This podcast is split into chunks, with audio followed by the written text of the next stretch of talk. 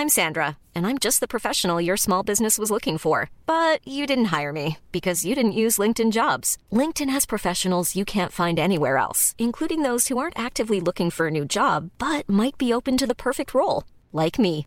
In a given month, over 70% of LinkedIn users don't visit other leading job sites. So if you're not looking on LinkedIn, you'll miss out on great candidates like Sandra. Start hiring professionals like a professional. Post your free job on linkedin.com/people today.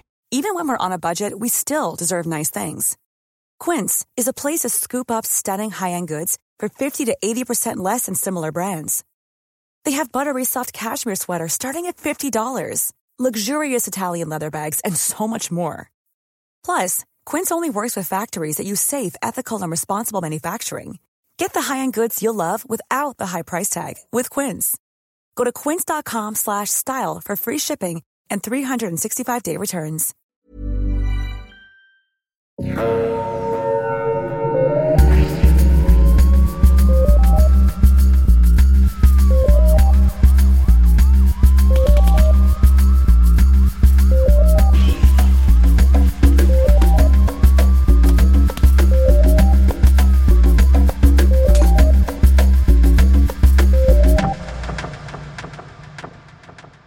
Bonjour tout le monde, bienvenue à Un peu de crime dans ton café. Mes accents sont de pire en pire. Bienvenue. Je suis votre animatrice Catherine qui fait des mauvais accents et comme d'habitude, je suis avec ma chère amie Audrey. Comment ça va Audrey? Ah, ça va bien, et toi, comment ça va? Ça va, je suis très fatiguée. J'ai eu une couple de semaines très occupée, mais on va avoir du fun aujourd'hui. Mon Dieu, je suis trop fort. Je vois mon audio qui spike dans le micro. Excusez. On est ça, c'est la fatigue et l'énergie du désespoir. Et la caféine. Aussi, oui, j'ai bu mon café aujourd'hui. Déjà, je l'ai déjà bu. Moi aussi. Parce que les chats, ils ont décidé que 6 heures, c'était assez pour faire dodo. Mais le bébé aussi a décidé ça. C'est- ça, un bébé puis un chat. Ouais. Même combat. Même combat. Exactement. Alors, euh, aujourd'hui, de quoi tu vas nous parler, Audrey? Alors, On va annoncer le sujet. Hop, top. Voilà, on Tout de plus. suite, Une minute. yes, sir. là. Alors aujourd'hui, j'ai décidé de vous raconter une histoire euh, que j'avais découvert quand on avait préparé notre euh, passage à Québec l'année passée et qu'on avait raconté des histoires de fantômes. Mais quand je suis tombée sur cette histoire-là, je trouvais que c'était trop intéressant. Puis vu que chaque histoire qu'on racontait, on prenait maximum cinq minutes pour les raconter, je me suis dit, oh non, ça, faut que je garde ça pour un actual épisode. Mhm. Alors aujourd'hui, euh, je vais vous parler de Marie-Joseph Angélique, qui est une esclave qui a failli mettre euh, Montréal en feu en Yay! À feu et à sang. 1730 oui, en 1734. Euh, en, À bas, Montréal. en fait, je dis failli, mais euh, ce qu'on va voir dans l'histoire, c'est qu'on n'est pas encore, euh, on n'est pas sûr à 100% que c'est vraiment elle qui est responsable de cet incendie. Et euh, c'est de ça que je vais vous parler euh, aujourd'hui dans, dans mon épisode. Ouh, j'ai hâte d'entendre ça et de voir d'autres raisons. Des raisons supplémentaires de vouloir mettre la métropole à feu et à sang. Tu vas avoir de la misère, par exemple. de Je vais- en fait. Je vais expliquer pourquoi euh, Montréal euh, partit en feu euh, assez vite dans le temps et pourquoi aujourd'hui Ah ouais. ça serait moins problématique. Ah bon, d'accord. Je me doute un petit peu de quoi tu vas parler. Mais bon, avant ça, c'est juste parce que tu m'en as déjà parlé. Il faut Un comme peu, que je fasse semblant que je connaisse rien. Pas en tout de ton cas. C'est ça que je vais faire On va aujourd'hui. faire semblant qu'on vais- connaît pas. Être une grande comédienne. Exactement. Mais qui êtes-vous? Qui êtes-vous? que faites- que faites-vous dans mon Zoom euh, dans d'enregistrement? Pourquoi attends le même micro? Ah, qu'est-ce que c'est? Où l'avez-vous acheté? Alors, avant ça, je vais vous présenter un café. C'est un café qui vient du micro-torréfacteur. Là, c'est écrit sur le sac, j'ai le droit de le dire. Ça s'appelle Kantuk. C-A-N-T-O-O-K. Et c'est un micro-torréfacteur qui est établi dans notre belle capitale nationale. J'ai nommé la ville de Québec. Car oui, nous sommes une nation. Vive le FLQ. Non, je vais arrêter mes petits La ville pamphlets. de Québec, c'est toi Un petit mon pamphlet. cœur. Felkiste. Oh, wow! C'était ça l'annonce du euh, Festival de Québec à un moment donné? Oui, oui, je m'en rappelle. Avec Mais Bonheur. c'est. Ouais. Ah, ben, en tout cas. Donc, euh, c'est ça. C'est un micro-torréfacteur qui vient de la belle ville de Québec euh, qu'on aime beaucoup et qui nous a été recommandé par une auditrice en prévision de mes vacances. Vous avez répondu à mon appel, euh, mon appel à tous. Je veux aller à un micro-torréfacteur à Québec. Où est-ce que je vais? Et je suis allée chez Kantuk. Et j'ai acheté deux cafés Et immédiatement sur place, j'ai fait un post Instagram et Facebook pour vous les montrer, mes cafés. Et on s'en vient des Et- influenceuses. Les gens là-bas avaient l'air de s'en ficher complètement. C'est comme la personne qui nous a donné du café. Il y a quelqu'un de- d'espace public qui nous a, dans Hashtag Maisonneuve à Montréal, qui nous a écrit pour euh, nous dire qu'il allait nous mettre de côté euh, des canettes de leur euh, nouveau produit, une, un mazagrane alcoolisé. Et quand je suis allée les ramasser là-bas, j'étais comme bonjour, je m'appelle Catherine, je viens du podcast Un peu de crime dans ton café. Il y a quelqu'un qui a mis des choses de côté pour nous et la personne au comptoir avait aucune idée j'étais qui. Puis c'était tout un, c'était tout un ego check. Là. Après ça, j'ai réalisé que personne nous connaît. Ah, On est des nobody. Donc c'est la même chose qui est arrivée au Café Kantuk. on est des inconnus dans le micro. Personne nous connaissait. Mais le Café Kantuk, c'était avant. Fait que là, ils se leur dérangeait pas, pas en tout que j'étais drette dans leur café en train de faire un post Instagram pour tous nos milliers de followers. Ils n'en avaient point cure. Mais leur café Ah là là. est excellent quand même, je vous le recommande. Je, je vous recommande mon, mon préféré en premier, parce que j'en ai acheté un euh, qui est euh, une torréfaction comme mi-brune, c'est très pâle, là. Euh, et l'autre, la torréfaction foncée, puis mon préféré, c'est celui qui est mi-brun. Il s'appelle le Finca Monte Huayco. Je ne parle pas espagnol. Il vient de l'Équateur. C'est un, au lieu d'un café lavé, ça je vous en ai déjà parlé, c'est un honey. Donc c'est les cafés où est-ce que ils laissent comme la petite pleure là, puis ils laissent torréfier avec la petite pleure autour du grain de café, fait que ça goûte plus sucré. Euh, il a des, des notes d'orange caracara, qui est la meilleure sorte d'orange à mon avis, de raisin blanc et de brioche poivrée. C'est un café qui est très pâle et qui se déguste plutôt, hmm, je dirais, une fois qu'on est déjà réveillé. Mettons que ça, ça fesse pas beaucoup. C'est très fruité, c'est léger. Euh, je dirais même que c'est floral, même s'il n'y a pas de fleurs pantoute dans cette description de notes que je vous ai faite. Honnêtement, là, c'est un café qui est excellent pour un début d'après-midi au soleil. Là. Et euh, à mon avis, justement, puisque c'est un café honey et puisque c'est assez fruité, ce serait excellent en café glacé, je vous le recommande. Je l'ai pas essayé encore, malheureusement, mais ça va peut-être venir. Donc, c'est le Finca Monte Huayco. Probablement ça. Un jour, je parlerai espagnol. Oh là. Ouais. Et c'est le T'as café que fini je vous ton. Duolingo en italien. J'ai tout fini mon Duolingo en italien. J'ai fait tous les niveaux en italien. Ça fait comme 595 jours que je fais Duolingo. Ça n'a plus de bon sens. Donc, si vous voulez me recommander un nouveau langage à apprendre. Non, je suis en train d'apprendre l'espagnol, c'est ça. Voilà. Hola. El bébé. Bébé leche. c'est la phrase que je peux dire maintenant. Donc, le Finca Monte Huayco de Cantuc, le micro-torréfacteur de la ville de Québec. Je vous le recommande si vous passez dans le coin de notre belle capitale nationale. Yes, sir. Voilà.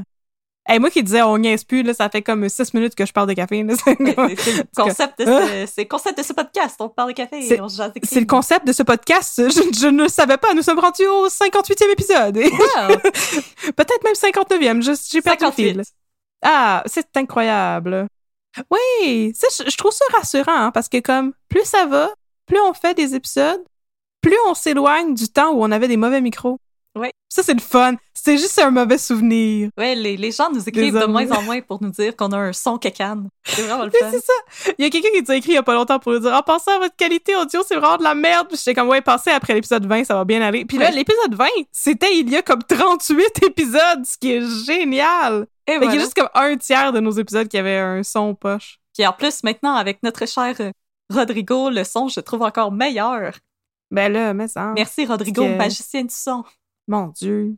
Tout, tout, tous les, les- la bonne volonté du monde ne nous rendait pas des professionnels, contrairement à Rodrigo qui est un professionnel. Voilà. Voilà. Alors, sans plus tarder, embarquons dans l'histoire de Marie-Joseph de Angélique. Oui. Est-ce qu'il y a un te dans Joseph? Joseph des fois, il y en avait, des fois, il y en avait pas. C'est l'affaire avec les old-timey euh, old-timey names, des fois. euh, On pourrait l'appeler Marie-Jo. On pourrait l'appeler juste Angélique. Moi, j'ai juste mis Ah Angélique dans pourrait. mon texte. Ben, parce que pourquoi pas appeler... C'est son nom de famille, right? Euh, encore une fois, les noms à l'époque, c'était un peu Euh, comme ça que ça fonctionnait. Ce que je veux normaliser, il me semble que c'est normalisé que des gars, on peut les appeler par leur nom de famille, mais les filles, d'habitude, on le fait pas. Fait que, euh, appelons-la par son nom de famille. Angélique. Voilà. Let's go, boutin, commence. Yash, non! Merci pour T'aimes pas ça? ouais. Il fait plaisir, boutin. Oh my god. Ils font tout le temps ça dans le district 31, en plus. vrai. comment une bissonnette, tu sais, c'est- comme c'est normal. là. Hey, pouliotte, là, c'est ça, voilà. Mais pourquoi ce serait pas normal pour nous? Voilà, on va normaliser ça. All En plus de nos pronoms. Moi, c'est elle, Moi aussi. mon pronom. voilà. on va dire nos pronoms et nos noms de famille. Go! OK. Alors, aujourd'hui, je vais vous parler de l'histoire de Marie-Joseph Angélique. Ma source, j'en ai une seule parce que c'était tellement une bonne source que j'en ai pas, j'avais pas besoin d'autres sources. Et par ailleurs, c'est de loin la meilleure lecture que j'ai eu à faire depuis qu'on a commencé euh, le podcast. Euh, Pour vrai, j'ai dévoré ce livre-là. Il était excellent. Euh, je vous le recommande.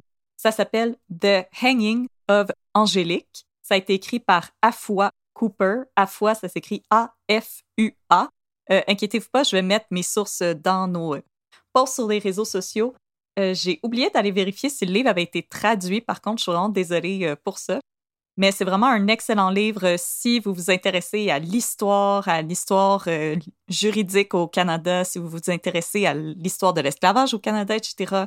Euh, c'est vraiment un livre qui va être fascinant. Il y a même l'histoire de l'économie. Il y a quelque chose pour tout le monde dans ce livre-là. Je... Pour si vous enseignez l'histoire aussi présentement au secondaire, vous devriez jeter un coup d'œil parce que moi, je comprends pas pourquoi dans nos cours d'histoire, on ne sait pas qu'il y a eu de l'esclavage au Canada. Je trouve ça un peu un peu pas correct. C'est ça que j'allais dire. Des esclaves au Canada? Oui, euh, Certainement pas au Bas-Canada avec tous les, les honorables français. l'esclavage au Canada a duré beaucoup plus longtemps au Bas-Canada qu'au Haut-Canada. Donc, on Ah se donnera pas des petites tapes dans le dos.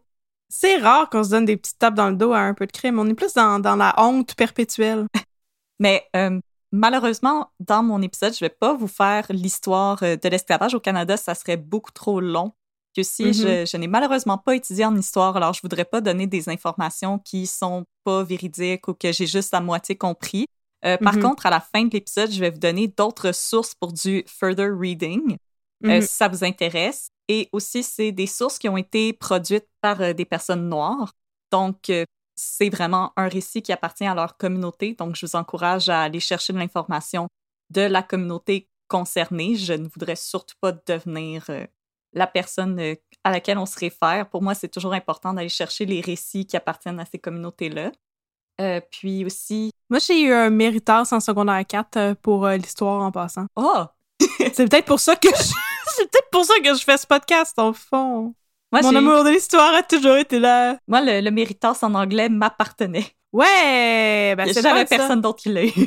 Hello! Ah, ben ça, c'est génial. Non, moi, ça, c'était vraiment l'histoire... euh, C'était même pas le français. J'écris des livres? Qu'est-ce que... Je pense que j'ai... j'ai pas fait les bons choix de vie.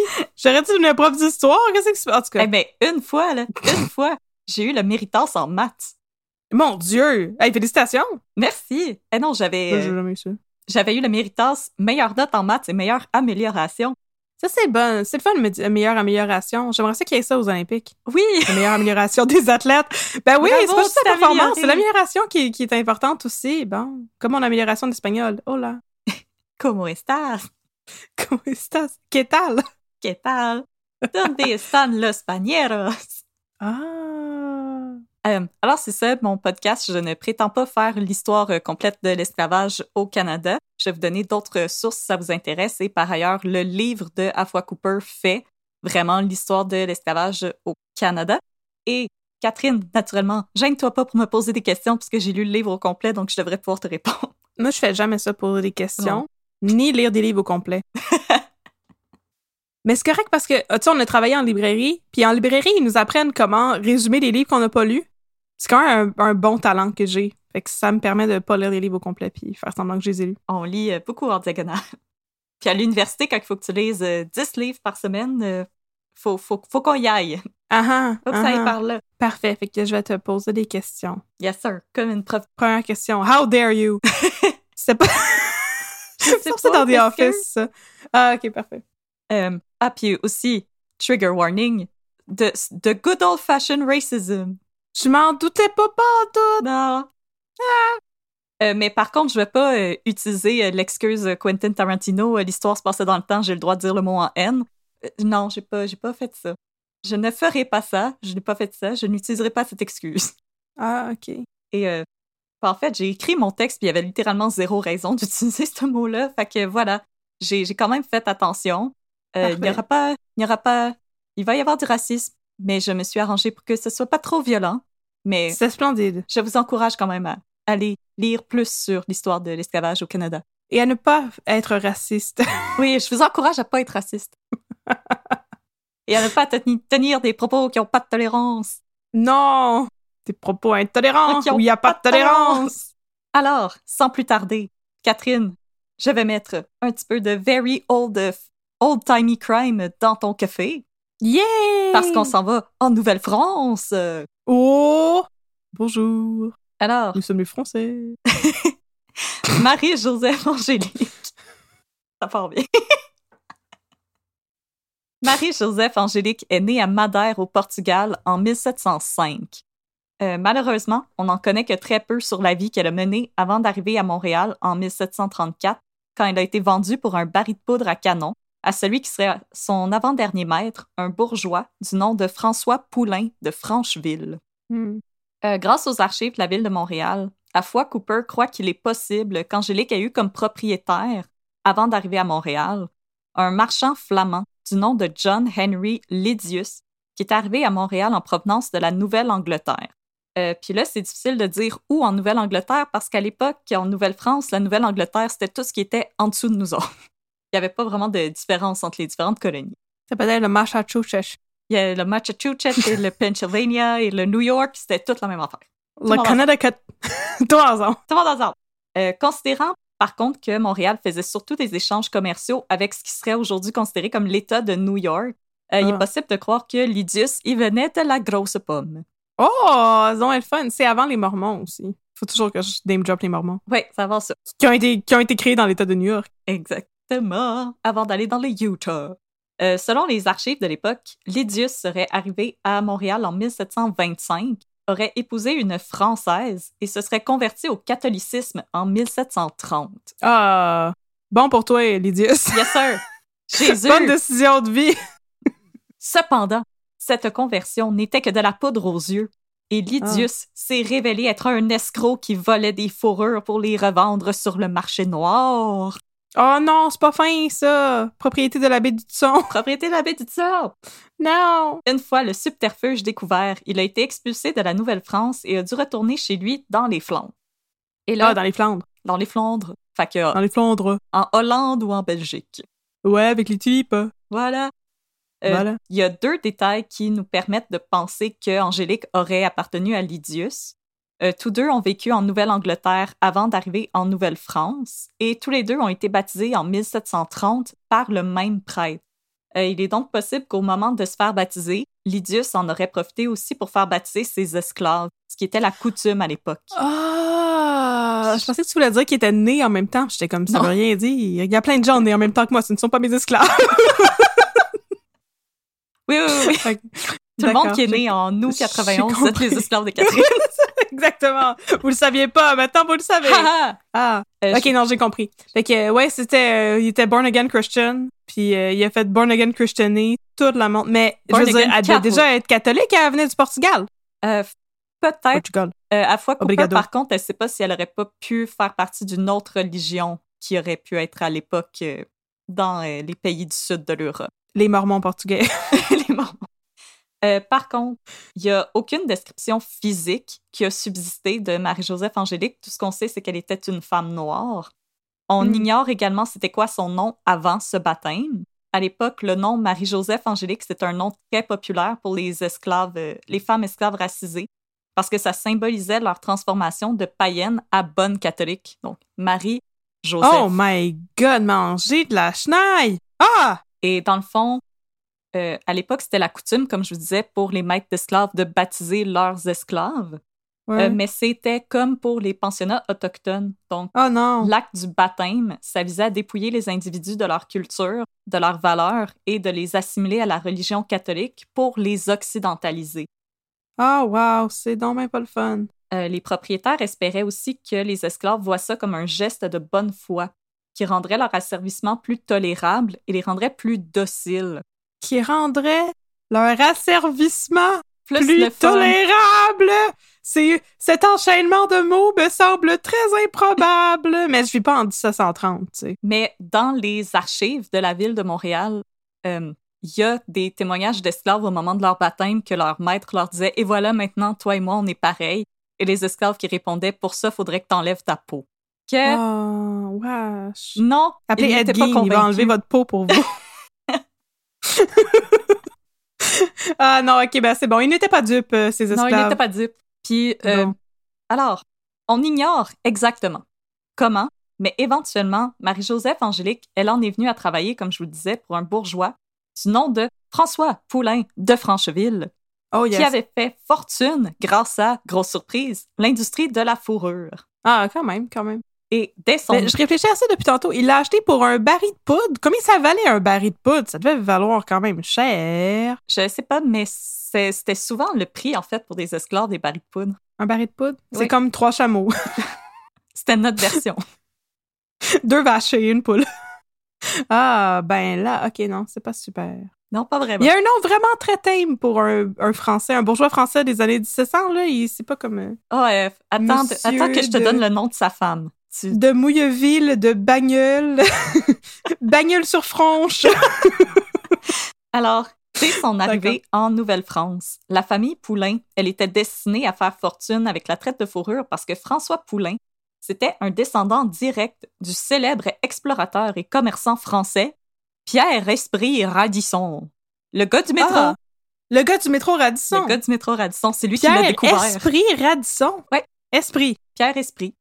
C'est ce nom-là. D'accord. Dorénavant, appelez-moi Catherine Horloge côté. Pourquoi ne pas fitter un mot qui a pas de sens dans ton nom quand ça tu peux? être un symbole de, Pierre Esprit. de chrétienté. Ah, Pierre rire des Esprit. noms des gens, c'est mon nom préféré.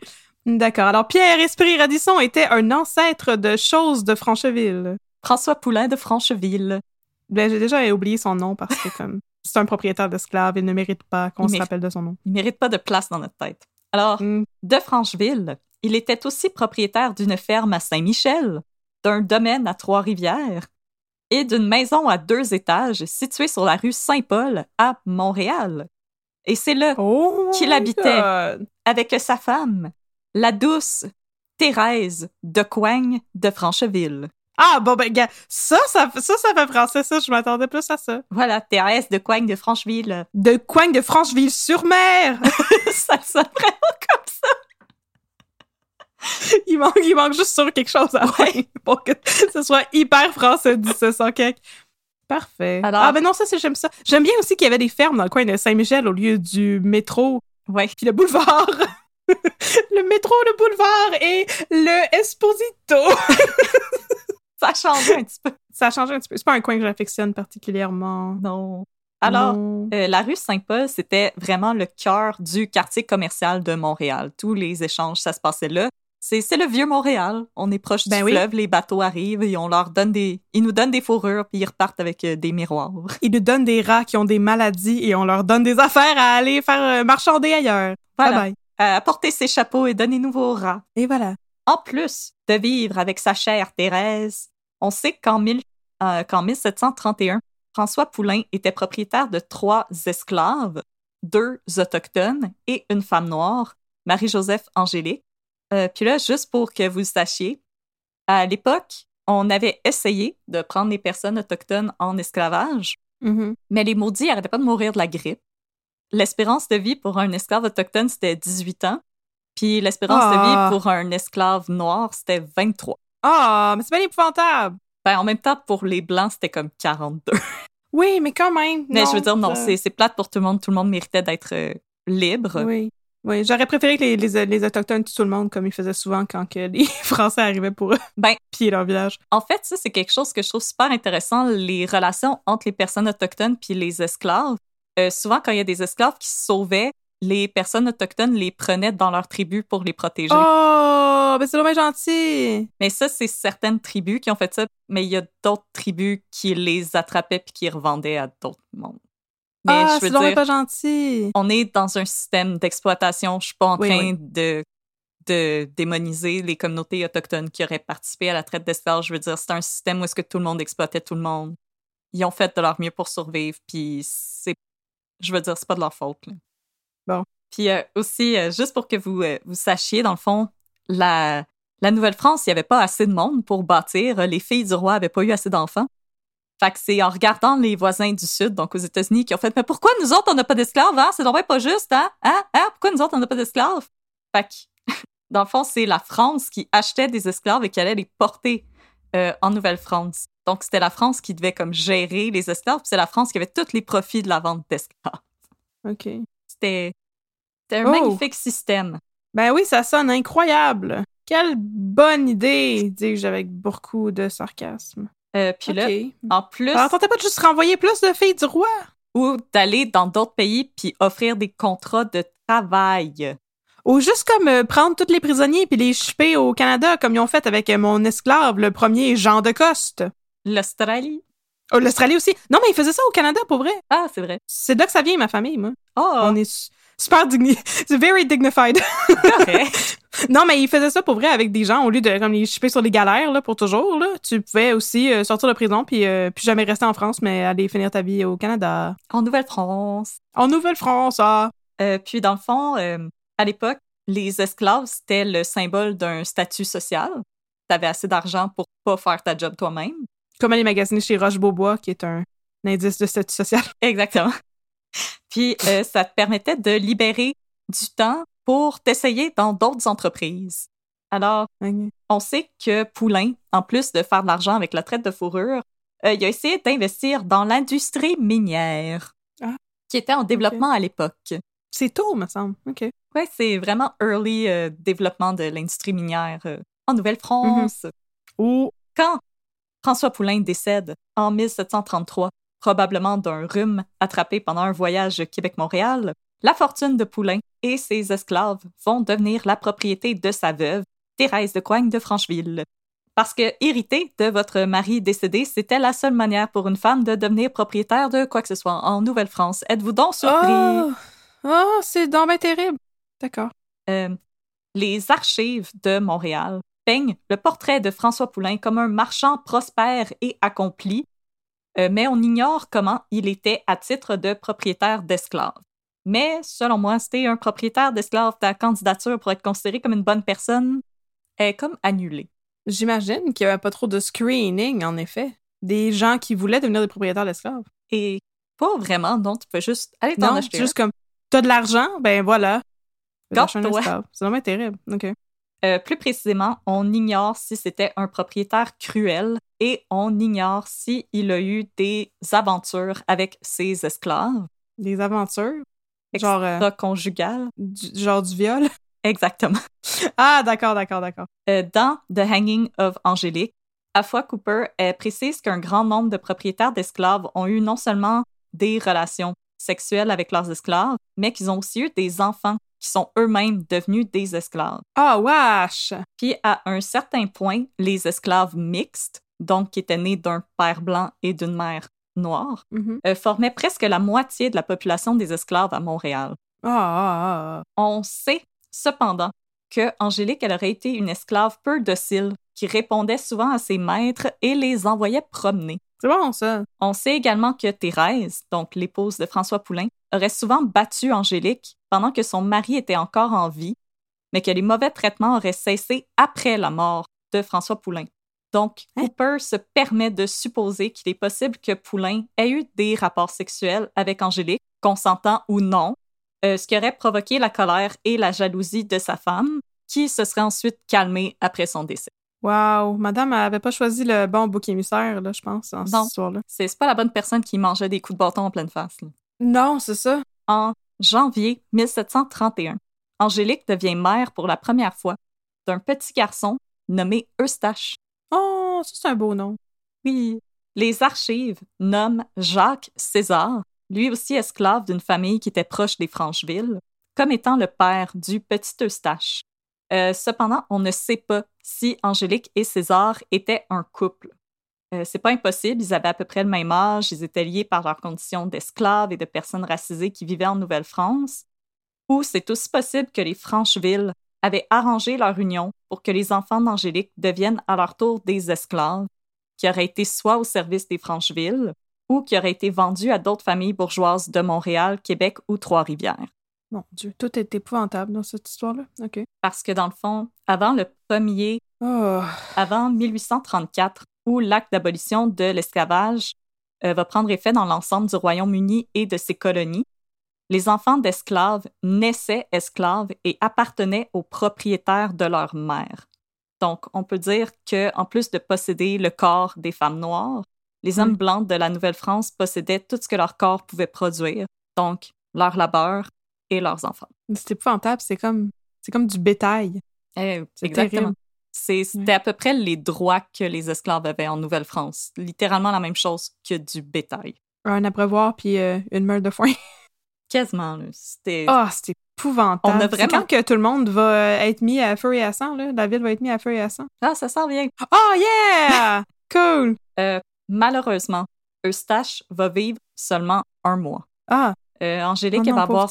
D'autres enfants. En mai 1732, elle va donner naissance à des jumeaux, Louis et Marie-Françoise. Cric et crac-croc. Euh, Louis va vivre seulement deux jours Oh non! et Marie-Françoise six mois. Pourquoi il y a autant d'enfants qui meurent dans ton histoire? Qu'est-ce qui se Je passe? m'excuse. Ben là, c'est pas nécessaire que tous ces enfants meurent. Peut-être s'il avait été libre de faire ce qu'ils veulent Peut-être, hein? Au Portugal, dans le soleil et la joie. Avec euh, des médecins, mettons? Voilà. La médecine moderne. Ah. Euh, le père de ces enfants-là, il est noté comme inconnu. Donc, on ne sait pas si c'est encore Jacques César et on ne sait pas si c'est Poulain qui aurait pu Mhm. être le père de ces enfants. En 1733, la relation entre César et Angélique va prendre fin quand elle va faire la connaissance de Claude Thibault, un ancien soldat devenu engagé. Et là, rapide cours d'histoire, un engagé, ça désignait un immigrant qui était venu en Nouvelle-France pour travailler. Contrairement aux esclaves, les engagés avaient un contrat de travail et ils étaient rémunérés. Mhm. Par ailleurs, on les surnommait souvent les 36 mois parce que c'est la durée moyenne des contrats de travail. Euh, les engagés, c'était major- majoritairement des hommes célibataires dans la vingtaine qui étaient originaires de l'ouest de la France. En échange de leur travail, ils recevaient logement, repas, vêtements et un salaire d'environ 75 livres par an en plus d'être remboursés pour leur voyage d'arrivée au Canada. Quand même un pas pire deal. C'est quand même un bon visa de travail, effectivement. Euh, par contre, tout comme les esclaves, les engagés n'avaient aucun droit dans la colonie Ah, ça, c'est pas le fun. et ils étaient eux aussi considérés comme la propriété de leur maître, et ce jusqu'à la fin de leur contrat de travail. À la fin de son contrat de travail, un engagé pouvait, euh, il pouvait retourner en France ou rester en Nouvelle-France, mais je ne sais pas s'il y avait moyen de devenir un sujet éventuellement, peut-être en mariant une- une femme en Nouvelle-France. Ça, j'ai pas Mais trouvé de détails là-dessus. Si vous le savez, euh, n'hésitez pas à nous écrire. Mais il me semble qu'il serait pas mal des sujets de facto parce qu'ils viennent de l'ouest de la France, là. Je veux dire, c'est des immigrants, mais c'est la France, la Nouvelle-France, toute la même gang. là. Ouais, non, ils n'étaient pas considérés comme des sujets. T'allais là pour travailler. Point final. Pourquoi considérer les personnes comme des êtres humains? On se le demande. Pourquoi le roi Voilà. aurait-il du temps à perdre avec ça? Ben voyons donc, il est bien trop occupé à manger des gâteaux et porter des petits talons hauts avec des petits bas blancs. Et à regarder des théâtres. euh, Ah, faire de la joute! Non, on est bien trop tard pour la joute. Peut-être jouer au badminton, une petite affaire de même. Exactement. Euh, Ah! On sait pas grand-chose sur Claude Thibault, euh, mais libre à vous d'imaginer un jeune Claude Legault habillé en vieux linge. Claude Legault. Oui, Eric. Bruno. Oui, Eric Ah ouais, Bruno non, en vieux parfait. linge. Parfait. N'importe n'importe qui qu'on veut euh, imaginer en vieux linge. Et voilà. Gâtez-vous. Euh, Thibault, il était originaire de la région du Franche-Comté, Oh! en France, Franche-Comté de la patatouille. situé à proximité de la frontière avec la Suisse. Euh, à l'époque, la région est en difficulté économique et la majorité des jeunes hommes se joignent à l'armée française pour être nourris et logés.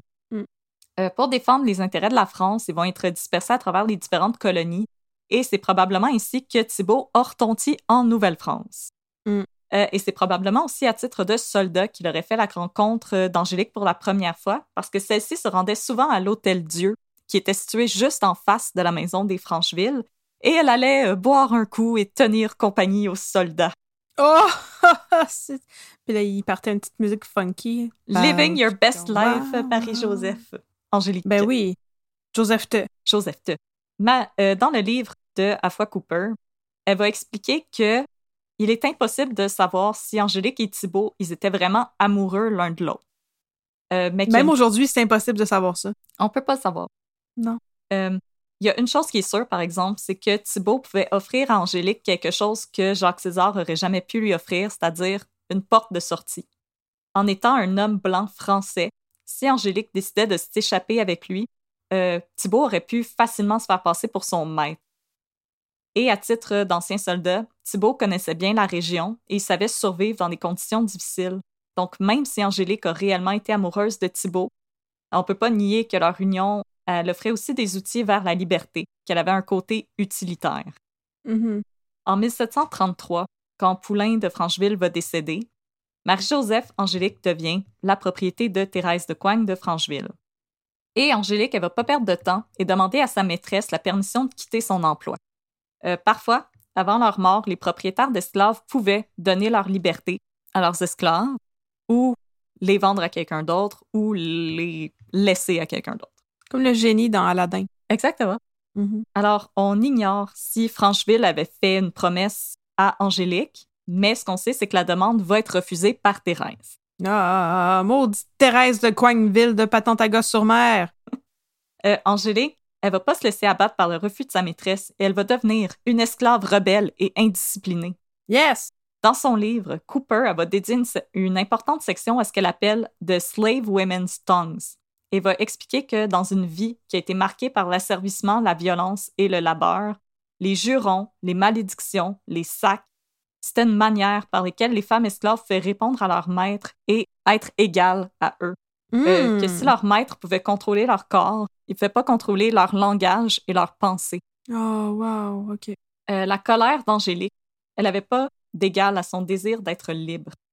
En plus de menacer sa maîtresse qu'elle allait la tuer et brûler sa demeure, elle s'est mise à maudire les domestiques blancs qui travaillaient au domaine des Franchevilles, ainsi que les Français qu'elle qualifiait de bons à rien, de chiens qui méritaient de brûler en enfer. Elle y allait pas avec euh, le dos de la cuillère, là, là. Yep, elle disait ce qu'elle pensait.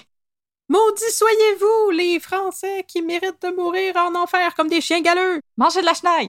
Ça a quand même... Ouais, ben là, je je voulais éviter de dire ça parce que je trouve que ça...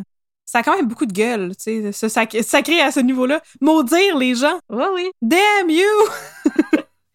Alors, le On but plus d'Angé- acheter ça, hein? Le but d'Angélique était clair. Elle voulait que Mm. Thérèse sache que même si elle était sa maîtresse, qu'elle ne la maîtriserait jamais. Ouais. Voilà. Euh, Il y a des indices qui permettent de croire qu'à l'époque où Angélique avait demandé son congé à sa maîtresse, que le contrat de travail de Thibault, qui le liait au Francheville, tirait à sa fin et que celui-ci avait l'intention de quitter la colonie pour rentrer chez lui en France. Euh, C'est donc fort possible qu'Angélique ait demandé son congé pour quitter avec Claude Thibault. Euh, par contre, Cooper, elle refuse d'affirmer hors de tout doute que le départ de Thibault était la seule raison derrière la demande d'Angélique. Pour à Cooper, croire qu'Angélique voulait quitter la colonie par amour, euh, c'est lui retirer une bonne part de son agentivité et romanticiser son désir de liberté et de retrouver, de retrouver un jour sa patrie. Ben, c'est ça que j'allais dire. Ça, ça a probablement beaucoup plus à voir avec son, son besoin de, de- d'émancipation qu'avec euh, une- un quelconque scénario de comédie romantique. C'est ça. Angélique, elle va instaurer un règne de terreur dans le domaine de la veuve Francheville. Elle se montrait agressive avec sa maîtresse, ses visiteurs et les autres domestiques. Mhm. L'une de ses domestiques, Marie-Louise Poirier, en vint même à remettre sa démission tant elle n'arrivait plus à vivre avec les menaces constantes d'Angélique. Euh, Claude Thibault est aussi devenu un employé rebelle, insolent et qui désobéissait régulièrement à Madame Francheville. Épuisée, Francheville en vint à l'évidence qu'elle n'avait plus aucun contrôle sur sa maisonnée. Dans une tentative de ramener l'ordre, elle a pris la décision de vendre Angélique à François-Étienne Cugnet, un fonctionnaire de la ville de Québec, pour un baril de poudre. Euh, Cugnet serait également responsable de payer pour le transport d'Angélique de Montréal à Québec. En apprenant la nouvelle, Angélique a tenté de convaincre sa maîtresse de revenir sur sa décision. Mais il n'y avait plus rien à faire, la vente était finale et il restait plus qu'à attendre que la glace qui recouvrait le Saint-Laurent fonde pour qu'Angélique puisse prendre le bateau en direction de Québec. Euh, pour sa propre sécurité, Thérèse a également demandé au mari de sa sœur et son partenaire d'affaires, Alexis Monnière, de prendre Angélique et Thibault dans sa propre demeure qui était également située dans le quartier marchand de Montréal. Euh, Madame Francheville, elle avait raison de s'inquiéter parce que Thibault et Angélique l'avaient souvent menacée. Donc, euh, c'est normal qu'elle voulait peut-être euh, s'éloigner un peu de eux. Une fois arrivée chez Monnière, Angélique, elle défend à Thibault d'accepter un nouveau contrat de travail parce que ça mettrait un frein à leur plan de s'évader ensemble. C'est aussi chez Monnière qu'Angélique va apprendre, par l'entremise d'un domestique, que si elle avait été vendue à Cugnet, c'était pas pour travailler à Québec, mais parce que celui-ci voulait la vendre à des familles nobles des Antilles françaises. Donc, elle allait aller très loin. Ouais, mais là, gars, peut-être unpopular opinion, mais tant qu'à avoir une vie terrible d'esclave, t'es peut-être mieux d'être sous les cocotiers. Avec un pina colada dans la main. Non, OK, mais ça, ça devait être moins pire que de geler dans le fret euh, hivernal du Canada. Euh, en entendant la nouvelle, Angélique, elle a su que elle et Thibault allaient devoir agir rapidement. Arrivée chez Monnière le samedi soir, c'est le dimanche matin qu'une épaisse fumée est apparue dans leurs chambres respectives. Mon Dieu. En inspectant Ils ont pas les lieux... avec la POC? Non, non, non, non, non, c'est le temps de s'en aller. Euh, en inspectant les lieux, les domestiques de Monnière ont découvert qu'Angélique et Thibault avaient mis le feu à leur couverture et s'étaient enfuis. Ah, ben, ah, on se demande pourquoi. Est-ce que c'est euh, maybe euh, a lifetime of abuse? What's Quoi? happening? Quoi? Comment ça, ils veulent s'en aller? Comment ça, ils veulent s'en Quoi? aller? Je leur ai donné une belle paillasse puis un bouillon de poulet. Qu'est-ce qu'ils ont à chialer? Ouais, on les traite tellement bien, c'est juste qu'on les empêche euh, d'avoir leur liberté puis de vivre en général. Mais à part de ça, euh, c'est vraiment pas si pire que ça. Qu'est-ce qu'on a fait pour Ah mériter non. ça? Devait-il Hey. se dire? La fuite euh, de Thibault et Angélique, elle s'était pas faite de manière impulsive. Depuis longtemps, le couple planifiait son échappée et faisait juste attendre que le Saint-Laurent gèle. Euh, quelque temps avant le départ pour la demeure de Monnière, Thibault s'était rendu à Longueuil pour Ah, nice. dissimuler des miches de pain dans une ferme où il comptait se cacher avec Angélique. Non, mais elles seront plus bonnes, les miches de pain. Qu'est-ce que c'est ça, ce plan-là? Je sais pas, dans ce temps-là, ça durait longtemps, mais il fait tellement fret dehors que, Mais pourquoi ils attendaient que le fleuve soit gelé? Parce qu'ils voulaient aller faire du euh, patinage. au moment de leur fuite, Thibault et Angélique ont traversé à pied le Saint-Laurent gelé en direction de Longueuil. Ouais, je comprends, mais je veux dire, les bateaux passent pas. Où c'est que tu vas aller après? Il me semble que ça aurait été mieux de faire ça en été, puis de sauter sur un bateau, puis de partir vers les tropiques ensemble. Je, je connais pas c'était quoi les routes commerciales à l'époque. Ouais, il y avait peut-être pas tant de routes commerciales vers Cuba. Fait qu'ils ont traversé Saint-Laurent à pied.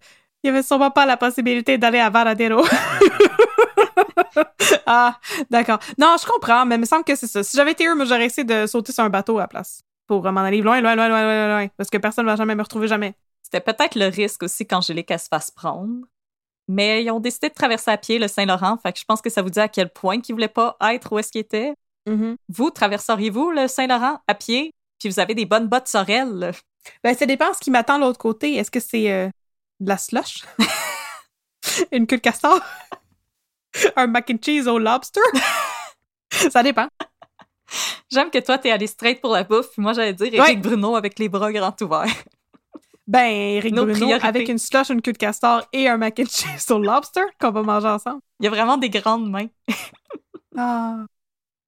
Alors, une fois rendus à Longueuil, ils se sont rendus via la rivière Richelieu à Chambly, Oh non, pas Chambly. yes sir, pour Ah. euh, rejoindre le lac Champlain qui devait les mener en Nouvelle-Angleterre. Ah, ben oui, ah, ça, gars, gars, c'est brillant. Gars comme sont plus brillants que moi. Une fois arrivés en Nouvelle-Angleterre, leur plan était de s'embarquer dans un navire, destination l'Europe. On Voilà. ignore cependant s'ils comptaient se rendre en France, le pays natal de Thibault, ou au Portugal, le pays natal d'Angélique. Moi, je vote pour le Ou dans Portugal n'importe quel. Ouais! parce que Exactement. tartelette de, de Napas. Natas.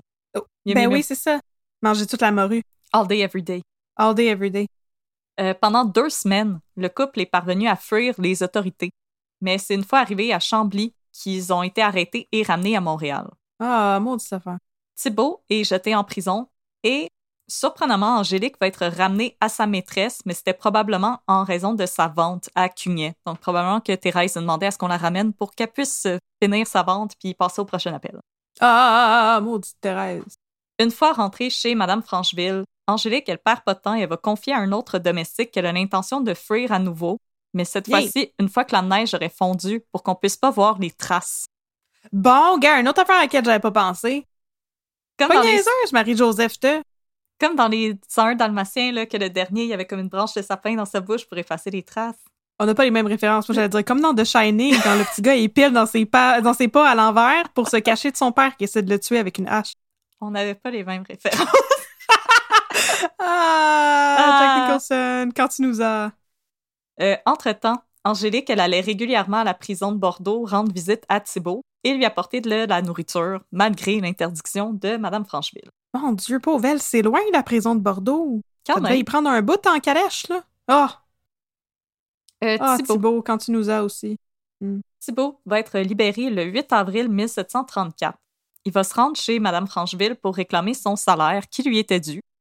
En colère, Madame Francheville lui remet ses gains et lui interdit de remettre les pieds dans sa maison, en lui disant que celui-ci n'aurait de toute manière plus raison de revenir parce que bientôt, Angélique partirait pour Québec pour vivre avec son nouveau maître. Mais je trouve qu'il y a vraiment du front tout le tour de la tête, là. Tu m'as vendu à quelqu'un, j'ai mis le feu à sa maison, là, j'aimerais ça avoir mon argent, s'il vous plaît. Ouais, Thibault, Fais juste euh, partir, Claude, c'est correct! Thibault, au début de l'histoire, j'étais comme, ah, il est cool. Puis plus que l'histoire avançait, puis plus que j'étais comme, esti de mangeur de schnapp. Il est tombé arrogant! OK. Thibault va ignorer l'avertissement de Francheville et retourner à plusieurs reprises euh, dans la demeure pour visiter Angélique entre le 8 et 10 avril, en profitant de l'absence de Thérèse, qui se rendait régulièrement à la messe euh, en bonne catholique qu'elle était. Et c'est sans doute là qu'il a confirmé Angélique que Francheville avait tout When you're ready to pop the question, the last thing you want to do is second guess the ring. At Bluenile.com, you can design a one of a kind ring with the ease and convenience of shopping online. Choose your diamond and setting. When you find the one, you'll get it delivered right to your door. Go to Bluenile.com and use promo code LISTEN to get $50 off your purchase of $500 or more. That's code LISTEN at Bluenile.com for $50 off your purchase. Bluenile.com code LISTEN. toujours l'intention de la vendre à Cugnet. Et c'est Mm. là qu'ils ont fomenté un nouveau plan pour s'enfuir. Mhm. Ils devaient agir vite parce que l'arrivée du printemps signifiait que ben, la glace allait fondre et qu'Angélique serait forcée de monter à bord d'un bateau pour aller à Québec, au Festival de Québec rencontrer les bonhommes. Mhm. Exactement. Écoutez euh, Les Louanges, Louis Fondy. Tout le monde qui jouait au Festival des Québec. Yes, sir. Euh, le dimanche 10 avril 1734, Thérèse de Francheville revient de la messe et fait un croche par la maison de sa voisine, Madame Desrivières, pour discuter un Oh! instant. Oh! Oh, oh, comme il fait Comment beau. ça se passe, votre journée? Ah, comme il fait beau dehors! On est allé euh, honorer le bon Dieu!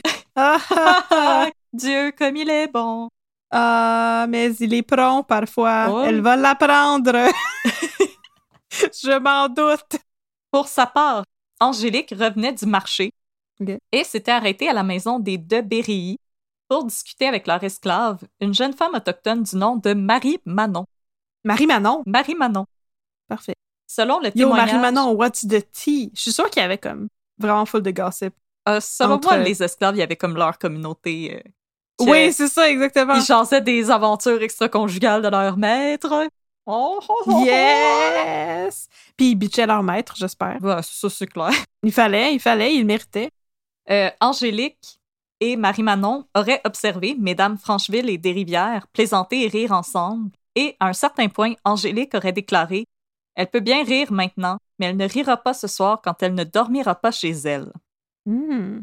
Hmm. Le soir, à l'heure des vêpres, qui sont à 5 heures. Alors des, alors des vêpres. Les ah, vêpres. Ah oui, les vêpres. Les vêpres! Les vêpres! Arrête, les vêpres! Oh ouais, arrête ce que tu fais, faut qu'on aille aux vêpres! Les vêpres! Lâche ta C'est la fête des Lâche ta vêpre, faut qu'on aille aux vêpres! Oh!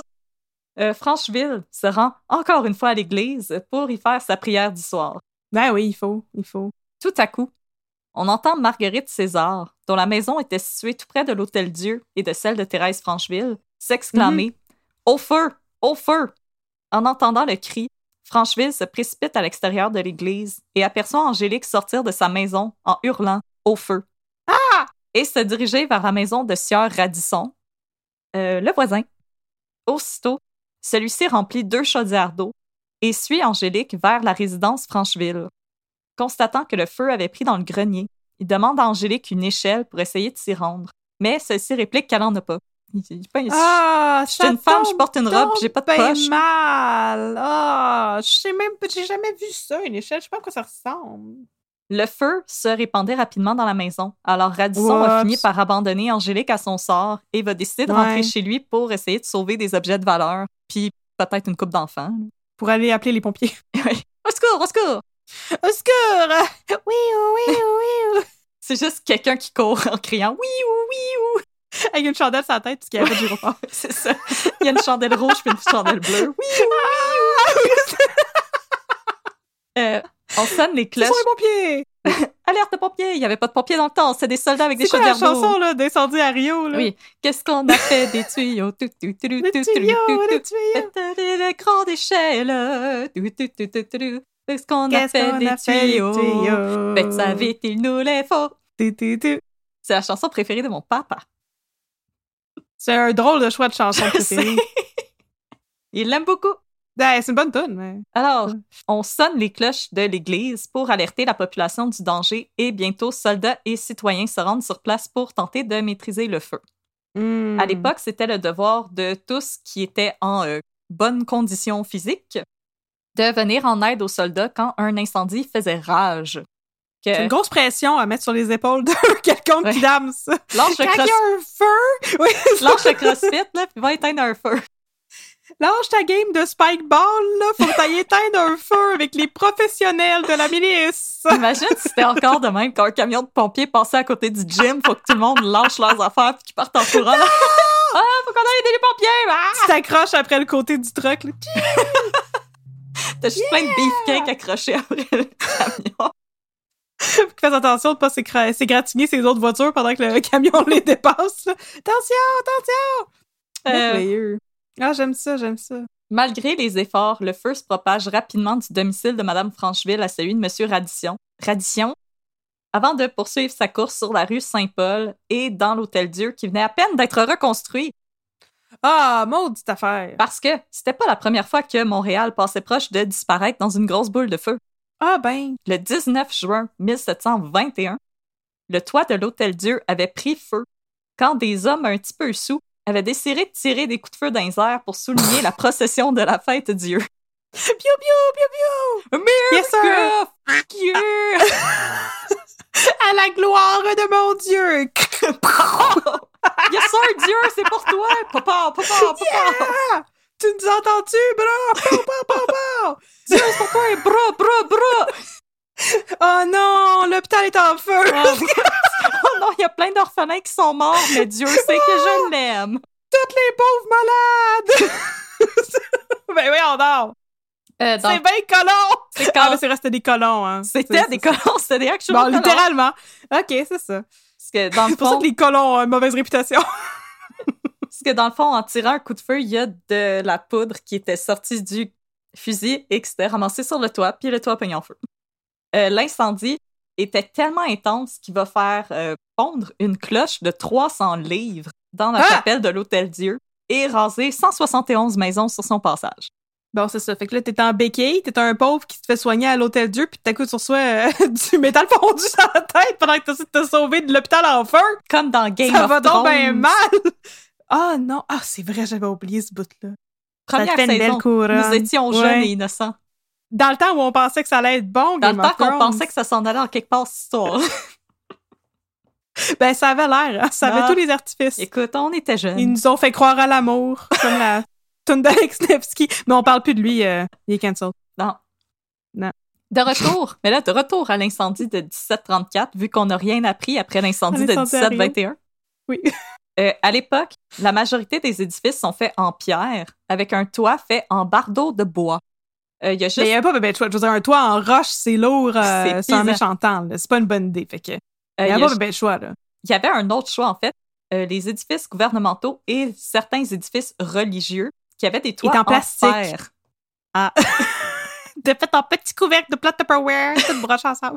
Ça devait être chaud en tabarnouche, Ok, par en exemple, des fer. toits en fer. Ouais, effectivement. Mais ça devait être beau puis shiny au soleil. Ouais. Les oiseaux devaient se brûler les papates. Ça devait être l'enfer, des toits en fer.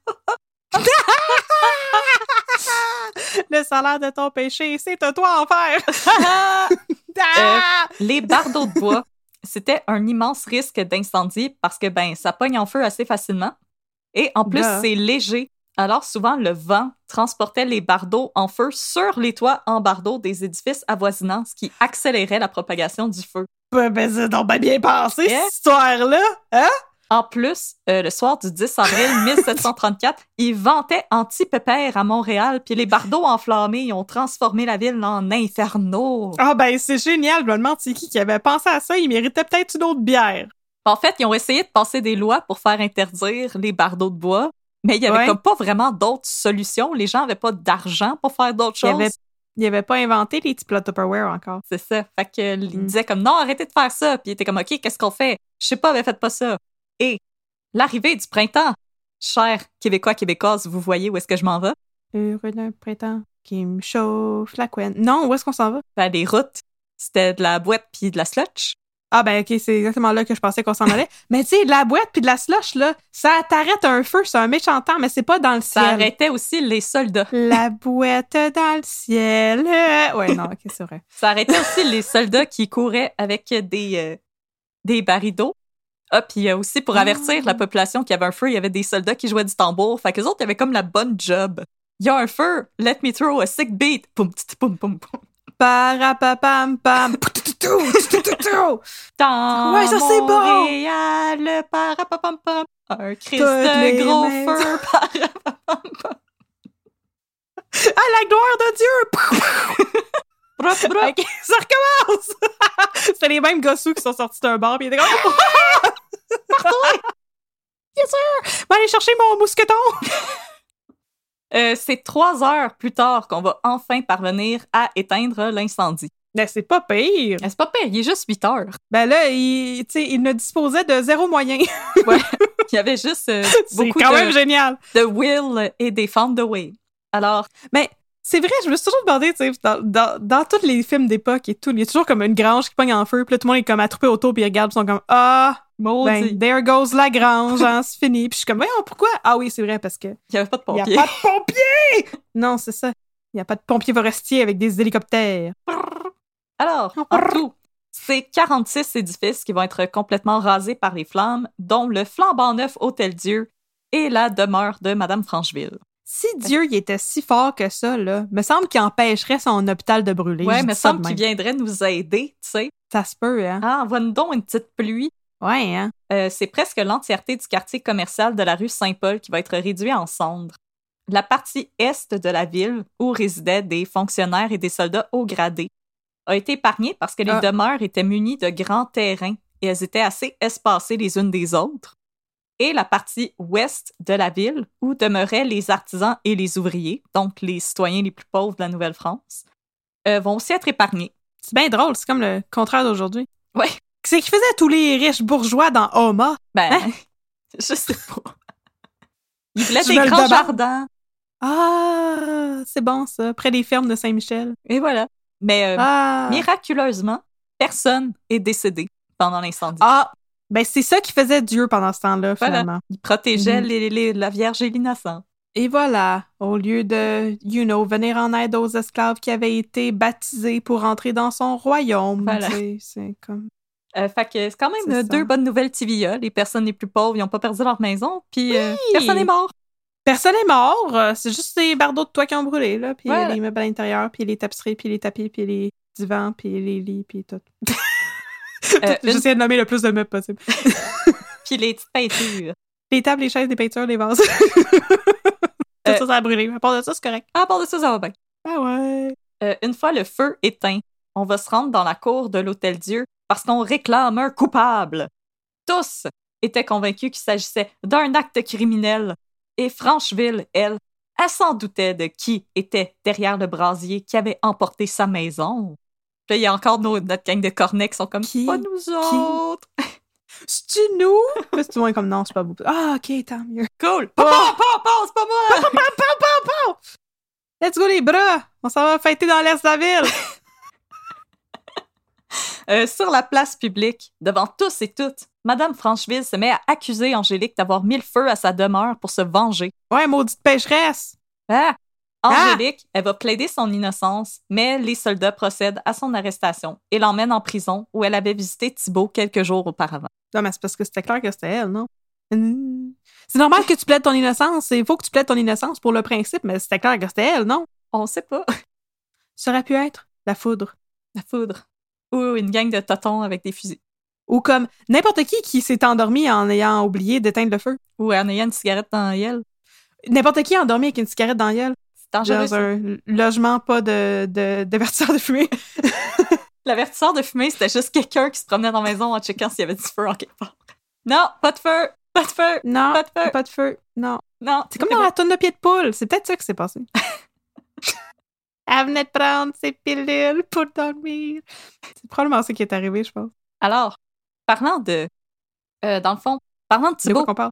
Parlant de, de, de quoi parle-t-on? de Claude De Thibault, Thibault! qu'est-ce qui se Claude passe Thibault! avec lui? Claude Legault! il est dans la prison de Bordeaux. Non, non, il est sorti de Il la est prison de sorti. Bordeaux. Il est où, là?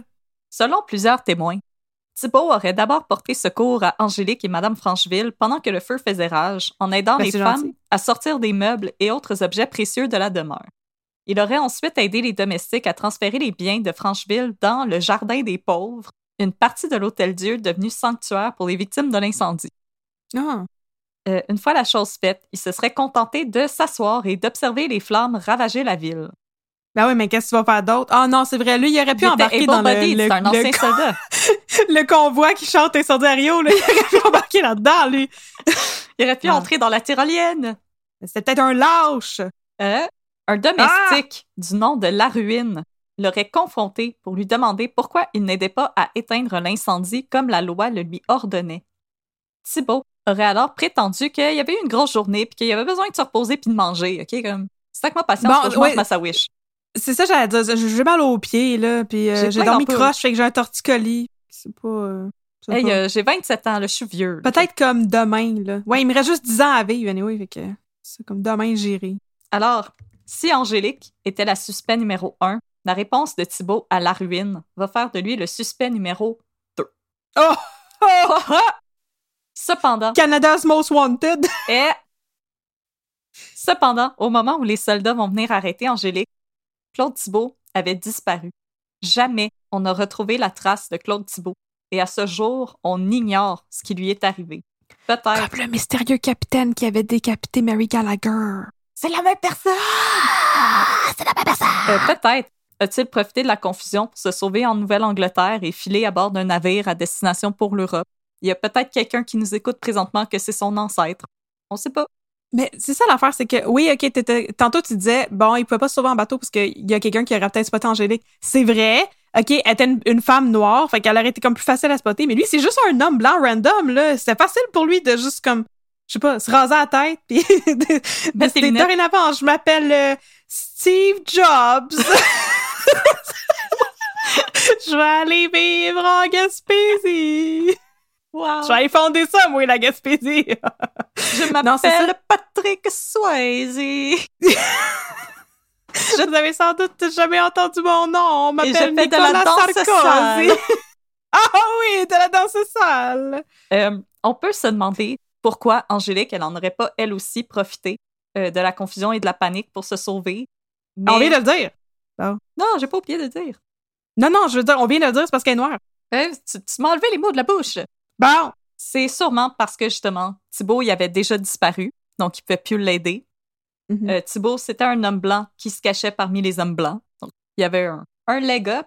Et Angélique, elle aurait probablement été retrouvée assez rapidement et ramenée mon- à Montréal pour y subir son procès. Elle savait que son destin était scellé. Tout ce qui lui restait à faire, Hmm. c'était de rester sur place, plaider son innocence et espérer que le juge ferait, peu- ferait preuve de clémence à son égard. Euh, Mhm. une chose que je trouve vraiment de Clémence intéressante de Clémence Oui. Desrochers. Son Une égard. chose que je trouve vraiment intéressante, par exemple, c'est que quand on a commencé à trouver que l'esclavage n'était pas tant cool, Mhm. euh, il va y avoir le juge Monk à Montréal. Donc là, on est 100 ans plus tard. Du Le- boulevard Monk. Le métro Du c'est Monk. c'est après le juge Monk euh, qui trouvait ça vraiment pas cool, l'esclavage. Donc, à toutes les fois qu'un esclave se sauvait et qu'on l'amenait devant le juge Monk pour être jugé, Mhm. euh, là, on était rendu une propriété de l'Angleterre. Puis dans les lois de l'Angleterre, quand un esclave se sauvait, sa pénitence, ça devait être d'aller en maison de correction. Mais une maison de correction à Montréal, il n'y en avait pas. Alors le juge, Ah, il, fait qu'il laissait partir. il les laissait partir parce que selon la loi, il ne peut pas les garder. Ah, ça, c'est cool. Alors, Bravo, jugement. tous les esclaves du Bas-Canada se sauvaient pour se faire attraper à Montréal, pour se faire amener en avant du juge Monk. Ah, hey, ça, c'est bon, ça. Hey, Ça, ça vieillit bien, cette anecdote-là. je sais pas si le jugement qui était cool, par exemple, avec les droits des femmes, mais la barre est tellement basse pour les hommes blancs de l'époque que, comme, on va y donner un thumbs up. Ouais, c'est ça. Le 12 avril 1734 débute l'interrogatoire de Marie-Joseph Angélique, qui est accusée d'avoir mis le feu à la résidence de sa maîtresse et à une bonne partie de Montréal. Le procès va être présidé par le juge Pierre Rimbaud et le procureur du roi François Fouché. À l'époque, en Nouvelle-France, Louis XIV a fait interdire la profession d'avocat. Donc, ça n'existe pas les avocats en Nouvelle-France. La torture est utilisée comme méthode d'interrogatoire et les accusés sont considérés coupables jusqu'à preuve du contraire. Ouais, c'est bien wild, sais. Ah, c'est le Wild Far West. West, là. Ouais, c'est ça. Euh, En passant, s'il y a des gens qui ont étudié en histoire qui nous écoutent, j'ai jamais trouvé pourquoi Louis XIV a fait interdire les avocats en Nouvelle-France, puis je serais vraiment curieuse. Fait que si vous le savez, vous pouvez nous écrire pour me l'expliquer. Je, je serais vraiment, je serais vraiment curieuse de savoir, en fait. Il était funky, Louis XIV. Euh, Il y a pas de jury. Et, Non. Pourquoi? Pourquoi il y aurait ça? Hein, hein, hein, Hein? Et euh, les règles en ce qui a trait aux preuves admissibles sont pas vraiment établies. Donc, euh, on n'a pas de différence entre les preuves circonstancielles, les preuves euh, directes, etc. Donc, c'est juste comme, oui, oui, moi, je dis que je t'ai vu. OK, cool, lui, dit qu'il t'a Oui. vu? C'est une preuve. Je l'ai vu dans mes rêves. Ah, c'est très bon, ça. Parfait. À la pendaison. Au pilori. C'est pas mal ça. Alors, Ah. aux yeux de Rimbaud, il est clair qu'Angélique est coupable. Le procès va surtout servir à lui faire admettre que Claude Thibault, c'était son complice pour qu'il puisse ordonner son arrestation. Mais Claude Thibault, il est long gone. He's long gone. Oh yes, il est parti pour de bon. C'est l'arnaque de longue haleine. On ne le retrouvera aux jamais. États-Unis. Puis là, il s'assoit dans un coin puis il chante euh, le succès de Charlebois. Je reviendrai à Montréal. Puis tout le monde est comme, oh mon Dieu, mais c'est Claude Thibault. On le cherche. Euh, il va y avoir environ 24 témoins pendant le procès d'Angélique. Parmi eux, Madame Francheville, qui raconte comment son esclave l'avait souvent menacé d'incendier sa demeure pendant son sommeil. Marie Manon, qui répète ce qu'Angélique lui avait dit, soit que Madame Francheville ne dormirait pas chez elle le soir du 10 avril. Ah, maudite Marie-Manon, Ouais, come on. maudite Don't toule! be a snitch, Marie-Manon. Et Monsieur Radisson, qui raconte qu'Angélique a refusé de lui donner une échelle pour qu'il puisse se rendre sur le toit de la demeure Francheville. Mais elle savait pas il était où, la chaîne? Ça fait-tu, moi, Théo, coliboire? Non. Je sais pas où. Euh, on va également entendre Alexis Monnière, qui avait été lui-même victime d'un incendie déclenché par Angélique et Thibault quelques semaines auparavant.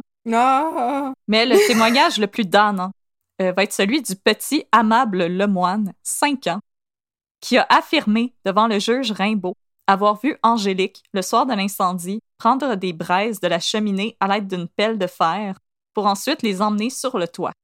Il a peut-être rêvé ça il y a cinq ans. Il y a 5 ans, le petit... C'est un témoin non fiable, Le votre honneur. amable.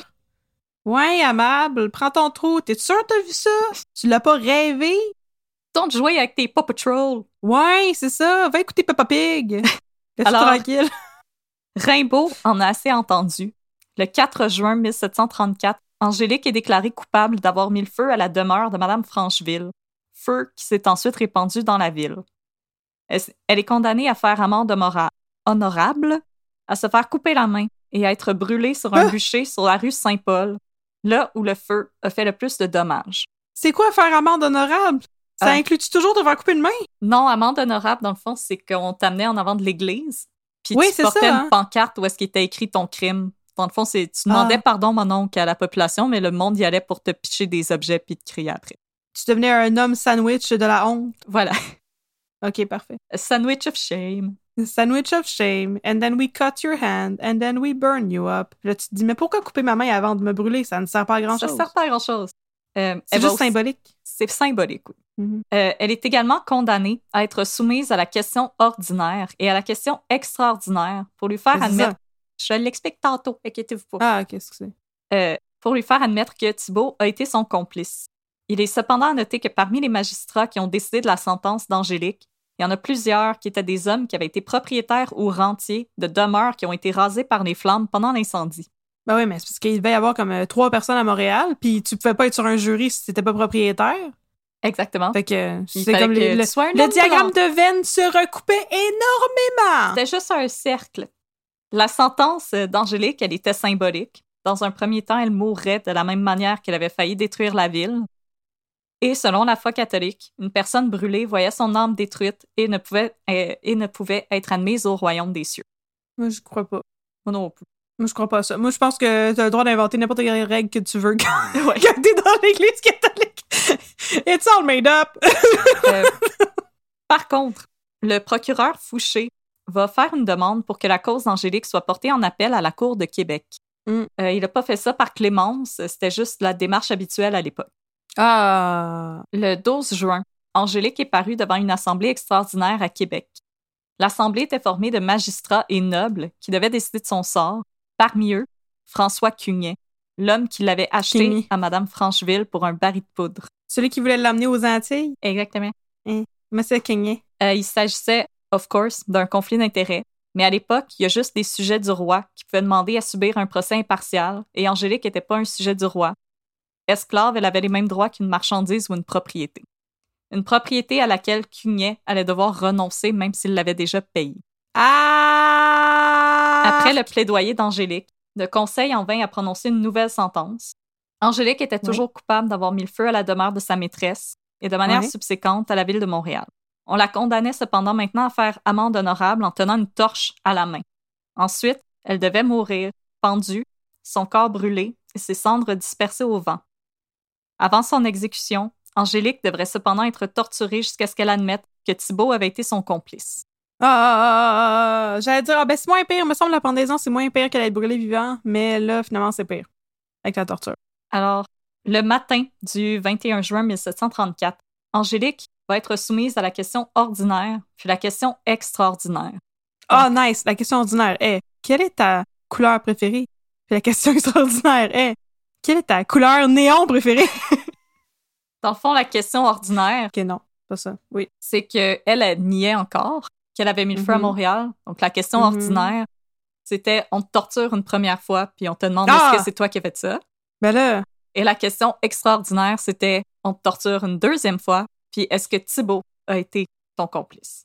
Donc, on te fait avouer une première partie de ton crime avec une première partie de torture, puis après, deuxième partie de torture, puis deuxième partie de, de ce qu'on t'accuse. je préférais mes questions extraordinaires à moi. Ils sont plus douces. Si tu devais choisir juste un film de Tom Hanks pour donner à des extraterrestres, ce serait lequel?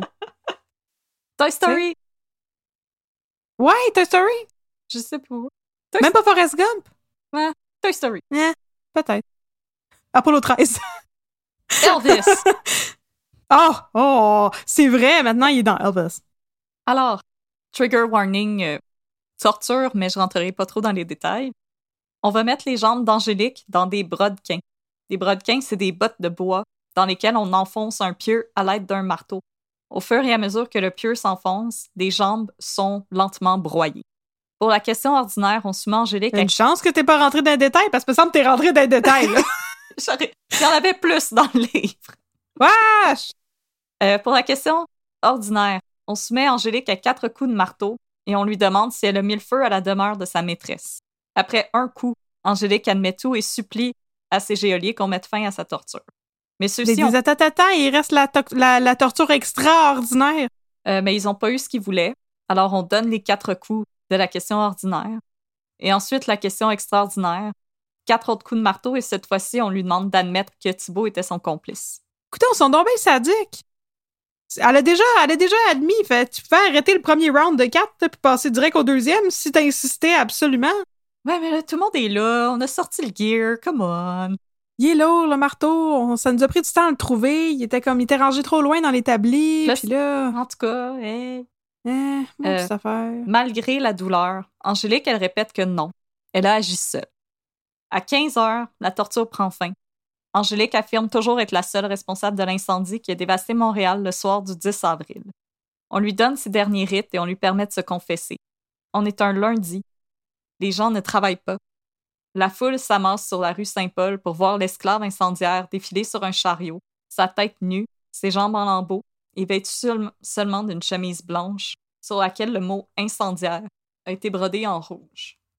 Euh, selon les mots de Porlier, les scribes du roi, Angélique a été amenée aux portes de l'église de Montréal pour y faire amende honorable. Elle a ensuite été amenée par son bourreau, Mathieu Léveillé, qui était aussi un esclave noir, à l'endroit où il y a eu un jour la maison de sa maîtresse et où un échafaud avait été bâti à sa place. Elle a été pendue puis brûlée. Ses cendres répandues dans le vent. Elle avait 29 ans. Oh. Euh, c'est très peu subsiste de l'esclavage à Montréal.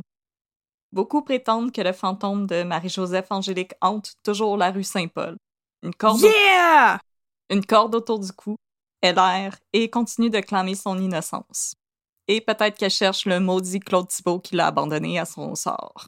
Je trouve ça vraiment génial que. ben, je trouve ça pas génial pantoute, je trouve ça euh, impressionnant et très noble qu'elle n'ait jamais impliqué Claude Thibault parce que je pense pas qu'il aurait fait la même chose pour elle. Oh no.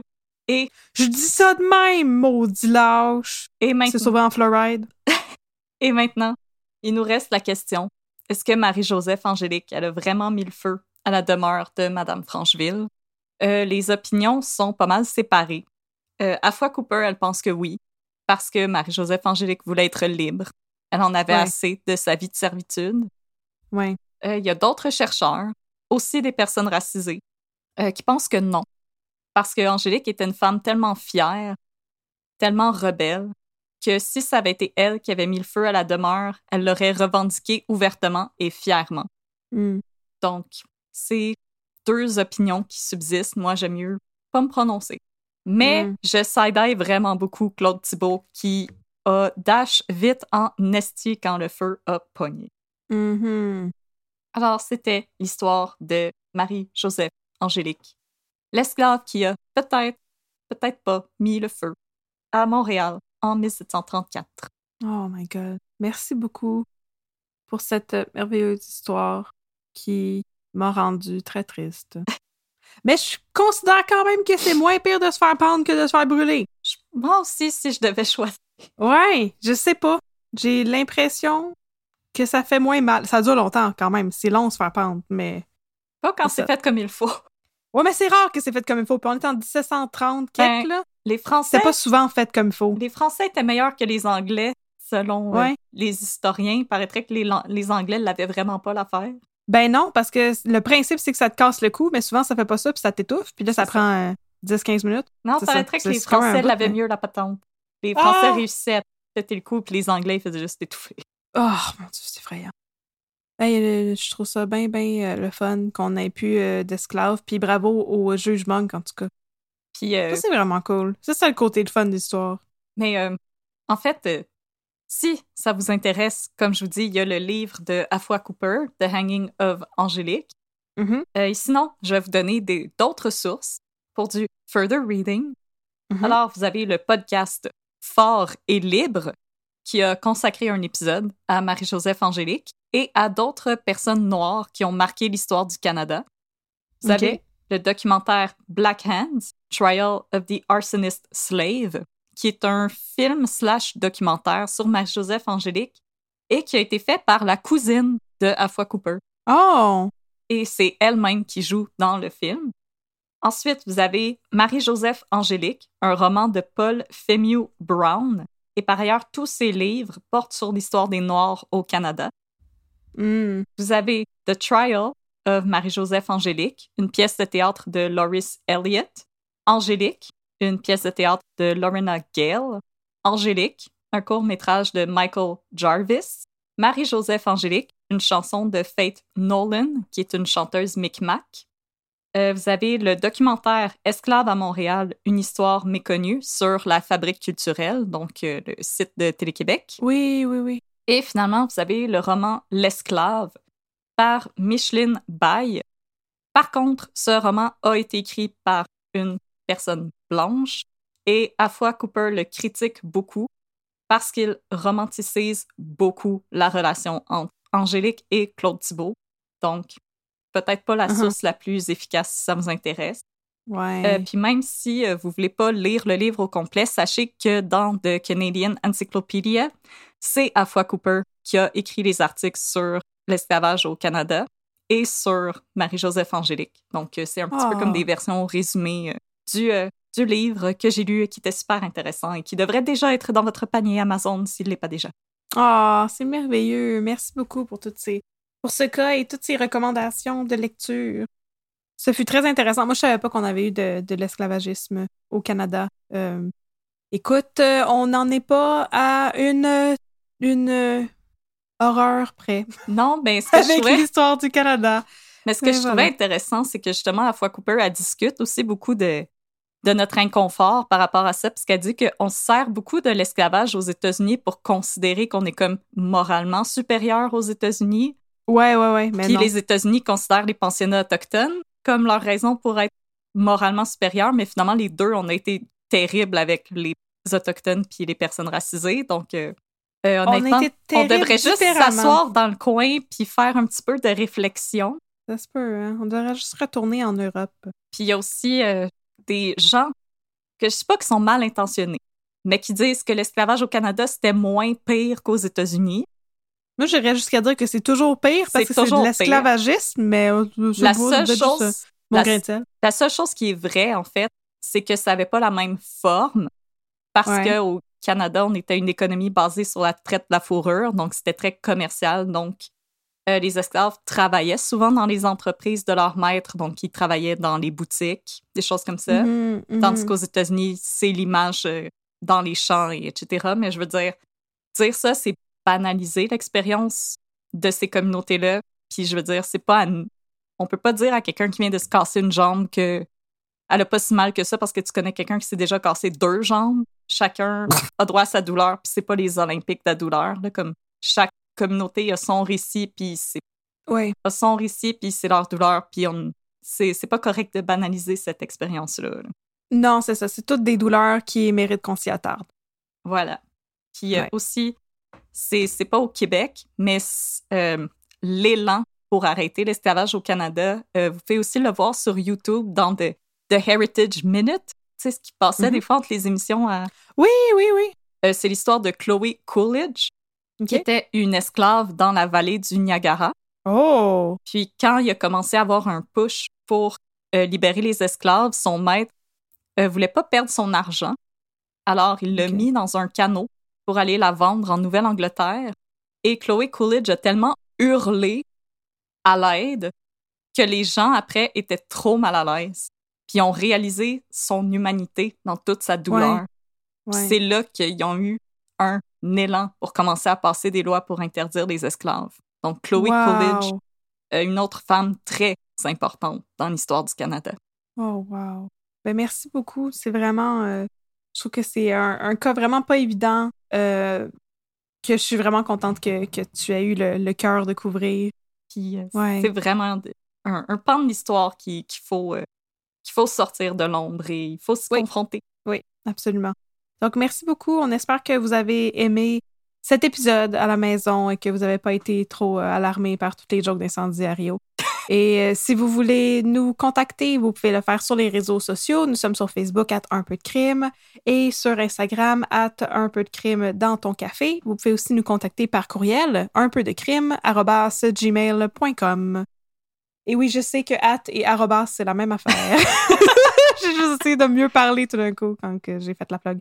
Donc, euh, si, euh, oui, vous pouvez nous contacter pour nous conseiller des cas, pour nous recommander du café. Si vous voulez nous offrir du café aussi, ça va nous faire plaisir de vous donner notre adresse, euh, mais juste si vous n'êtes pas trop une personne effrayante. Non, c'est une blague, une non, c'est que vous n'êtes pas des personnes effrayantes. Euh, donc, merci beaucoup à tout le monde qui prend le temps aussi de nous évaluer sur Spotify, sur Apple Podcasts. Ça nous aide à gagner en visibilité, à monter dans les charts. On est, euh, on est dans le, dans le top de True Crime du Canada, là, de Apple Music depuis, euh, depuis un petit bout on déjà. a réussi on à monte. elbow our way in. Yeah, yeah, yeah, yeah, on arrive! On s'en vient, euh, My Favorite Murder, tassez-vous de là! Fait que, ça, tout ça, c'est grâce à vous, à notre belle communauté. Fait qu'on vous remercie beaucoup pour votre soutien. Et euh, si vous n'avez plus envie du tout d'entendre parler de Patrick Bissonnette, parce que District 31, c'est fini. Mais pour nous, c'est pas fini! Mais on vous jamais. souhaite euh, à la revoyure et euh, on espère vous revoir la prochaine fois quand nous allons sans doute parler euh, de l'île d'Anticosti. Oh! Oh. Mais sinon, pour l'instant, c'est l'heure des deux minutes de babine. Avais-tu quelque chose d'autre à ajouter avant la, la finale, Audrey? Non, je suis prête pour les deux minutes de babine. OK, let's Je suis go! en train de me primer. Tout, tout, tout, tout, tout.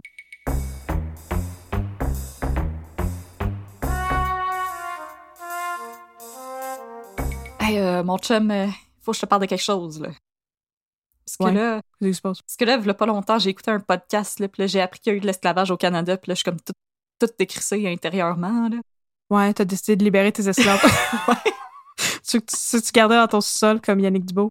Exactement. Mais non, Ah je voulais te parler de la fois que Luc Dienne, euh, il a, il a probablement lui aussi appris qu'il y a eu de l'esclavage au Canada, puis il se sentait vraiment mal. Fait qu'il a décidé de mettre fin au racisme grâce, Ah, mais c'est très noble. grâce à l'humour. Ah, ça, ah, Hey, ça c'est c'est bon. de même que Ah, ça marche. Oui. Ah, ouais, c'est comme ça, ça Fait fonctionne. que, hey, tiens-toi bien, là. C'est c'est- c'est important ce qui se passe au 31. C'est l'histoire Ouais. du patrouilleur Nestlé Ouais. qui, est, euh, qui euh, faisait beaucoup d'apparitions dans la cinquième saison et euh, j'ai euh, cru pendant un instant qu'il y aurait un peu plus de diversité dans le District 31, mais ce ne fut qu'un mirage, mais ça, c'est complètement hors sujet. C'est l'histoire de Nestlé qui réussit à rattraper à la course un suspect. Et je tiens à dire que si c'était moi le suspect, ça serait pas un accomplissement parce que je cours vraiment pas vite. Ouais, moi non plus. Alors, il a rattrapé un suspect à pied. Et là, il revient triomphant Ouais. au 31. Et les gens sont comme Yeah, yeah, Nestlé, c'est le meilleur, c'est le plus fort. Le plus fort, c'est Nestlé. Le plus beau, c'est Nestlé. Et là, il se rend dans la kitchenette où euh, ah. notre collègue euh, Bruno Gagné prend son lunch avec euh, notre autre collègue Poupou et euh, notre boss Chasson. Poupou Pouliette. C'est une belle brochette, tu sais. Puis là, euh, Nestlé Ouais. y arrive. Puis là, Bruno s'exclame Ah! Comme toute personne qui voit quelqu'un arriver dans une pièce. Ah! Que fais-tu là? Puis là, il salue euh, Nestlé. l'exploit de Nestlé et lui dit Ah, Nestlé, c'est pas compliqué. On va t'appeler Quick à cette heure. Puis là, Nestlé le, le dévisage et lui dit Hey, euh, Bruno, tes maudites joke plaques de mon oncle, ça va faire, hein? Et là, l'ambiance change. L'ambiance devient glaciale. Et là, la partner de Nestlé, la très belle Justine, de dire Ouais, Bruno, on est écœuré, voyons donc, check ton langage. Puis là, Bruno, Ouais. il est confus. Il ne comprend pas. Qu'est-ce qui se passe? Il fait toujours des blagues et ça y revient jamais en pleine face de même. Puis là, Ouais, ça. Nestlé lui dit Tu penses vraiment que je sais pas que tu veux m'appeler Quick? Parce que Nestlé Quick, lait au chocolat, je suis noire. Ouais. Puis là, Justine lui dit C'est vraiment pas correct. Le racisme, Bruno. Ouais. Je sais pas si t'as vu les nouvelles. Hashtag Black Lives Voilà, Matter. ça se passe pas très bien, Bruno. Non. Puis là, Bruno, il se confond en excuses et il comprend pas ce qui se passe et il sue comme un cochon. Mais là, à côté de lui, Poupou et Chiasson, ils se mordent l'intérieur des joues. Comme. Puis là, Chiasson, après un moment de silence vraiment chargé, il regarde Nestlé puis comme oh, laisse-le l'avoir Nestlé. Puis là Nestlé, ils se mettent à rire. Ils se mettent à rire. Oh! Il dit à Bruno, Ce n'était qu'une blague. mais non, voyons donc, c'est juste une blague. Haha, t'aurais dû voir ta face. Haha. Et le poupou de s'esclaffer. Et le chiasson de s'esclaffer. Et le Bruno de s'esclaffer. Et Justine de s'esclaffer. Alors, tout n'était qu'une blague. Je la comprends pas parce que comme c'était vraiment une joke raciste. Mais je pense que lui, c'était plus quick dans le sens tu cours vite. Mais bref, Ouais, mais c'est quand même une joke c'est quand même une raciste. joke extrêmement raciste. OK. Mais, Ben c'est ça. mais là, Luc Diane, il nous l'a écrit. Il nous l'a dit. Uh-huh. C'est correct. Uh-huh. Maintenant, quand tu fais Mhm. une blague et que les gens la prennent pas, dis que c'est une blague. Et là, tout va bien se passer parce que c'est l'humour qui nous unit en tant qu'humanité. Alors voilà, À part Philippe Bond, dont on veut plus jamais entendre parler, merci. exactement. Alors, Ah. voilà, c'est comme ça que District 31 a mis fin au racisme. Grâce aux bonnes Bon. blagues de mon oncle Boomer, de Bruno Gagne. J'espère que vous pouvez prendre des notes à la maison. oh, boy. D'accord. Et j'étais tellement mal à l'aise. Je voulais rentrer dans les cracks de mon divan. Oui, oui, oui. Ah non, puis d'essayer vraiment comme ça, que la, la liberté d'expression, ça veut dire que tu as le droit de dire ce que tu penses, mais ça veut pas dire que le monde euh, sont d'accord. Le monde, euh, ça veut pas dire qu'ils sont obligés de te faire des thumbs up à toutes les fois que tu dis de quoi. Non, ça veut pas dire que ça mérite d'être dit non plus. C'est pas de même, ça marche. OK, bon ben. Mais c'est vrai que Bruno, il a un humour de mon oncle. Ah, mais ça, que ça se limite pas à je ça. comprends pas comment il fait pour pas arriver en retard au bureau à tous les jours. Il part quand même de 1963 tous les jours pour venir travailler. je l'avais pas prévenu, celle-là. Écoute, il y avait moins de chars dans ce temps-là, il y avait Ouais. moins de trafic. c'est simple simple de même. même. C'est Oh c'est long à parquer ces gros bateaux-là, par exemple. Ben, félicitations, Luc Dionne, d'avoir résolu le racisme fini. à l'aide d'une blagounette. Vous n'avez qu'à dire, c'est c'est une blagounette. Et vous allez pouvoir vous esclaffer Wow. avec vos 40 amis Wow. blancs et votre ami noir. Pas de S. Wow. Wow. Parce que Bruno, il avait le Oh droit de faire cette joke-là. Il y a un ami noir. Nestlé. Mais Nestlé, c'est pas son ami, c'est son collègue de travail qui l'apprécie sans doute pas. Ah, il avait l'air c'est juste un autre c'est comme François, le gars à l'accueil. Ouais. Il y a des personnes racisées, là, on les voit passer une fois de temps en temps. là. Il y a juste, c'est ça, il y a juste deux personnes racisées qui travaillent au poste, mais c'est Non, pas il y a Sally des- aussi. Il y a Sally aussi, mais il y a personne là-dedans qui est dans une position d'autorité, par exemple, qui est comme... Elle, ouais, mais elle est pas Non. vraiment dans une position d'autorité, parce qu'elle est subordonnée à toutes les détectives? C'est ça. Fait que... euh, Bravo, mais pas bravo. Un petit pas à la fois, hein? Un par en avant, deux par en arrière, c'est quand même un par en avant. Hein? On va se rendre un jour. Yes, sir. On va arriver à sortir de 1963. On arrive. On Merci, mon arrive. chum. pour Hey, ça m'a fait euh, plaisir. cette, euh, Je voulais t'annoncer que le racisme, c'est fini. Ben, tant mieux. Écoute. On peut arrêter de manifester C'est maintenant. fini. C'est- C'est c'est réglé, le racisme. C'est réglé. Alors voilà, c'était c'était mon histoire, euh, mon chum. Thank God for District 31. Yes, sir. Merci, Merci, mon chum. partner. À la prochaine. On va essayer de régler le sexisme la Yes, prochaine fois. sir. Ciao. Je suis sûre qu'on va être capable. Yes, sir. Disquette.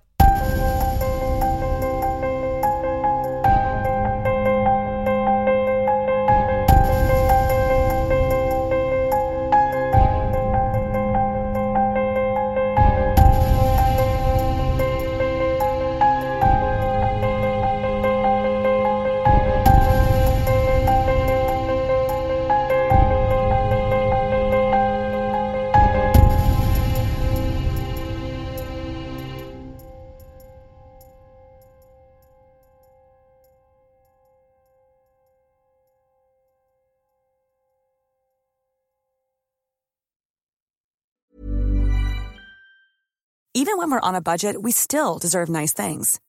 Quince is a place to scoop up stunning high-end goods for 50 to 80% less than similar brands. They have buttery soft cashmere sweaters starting at $50, luxurious Italian leather bags, and so much more. Plus, Quince only works with factories that use safe, ethical, and responsible manufacturing. Get the high-end goods you'll love without the high price tag with Quince. Go to quince.com slash style for free shipping and 365-day returns. Hey, it's Paige DeSorbo from Giggly Squad. High quality fashion without the price tag. Say hello to Quince. I'm snagging high-end essentials like cozy cashmere sweaters, sleek leather jackets, fine jewelry, and so much more. With Quince being 50 to 80% less than similar brands. And they partner with factories that prioritize safe, ethical, and responsible manufacturing. I love that. Luxury quality within reach. Go to quince.com slash style to get free shipping and 365 day returns on your next order. Quince.com slash style.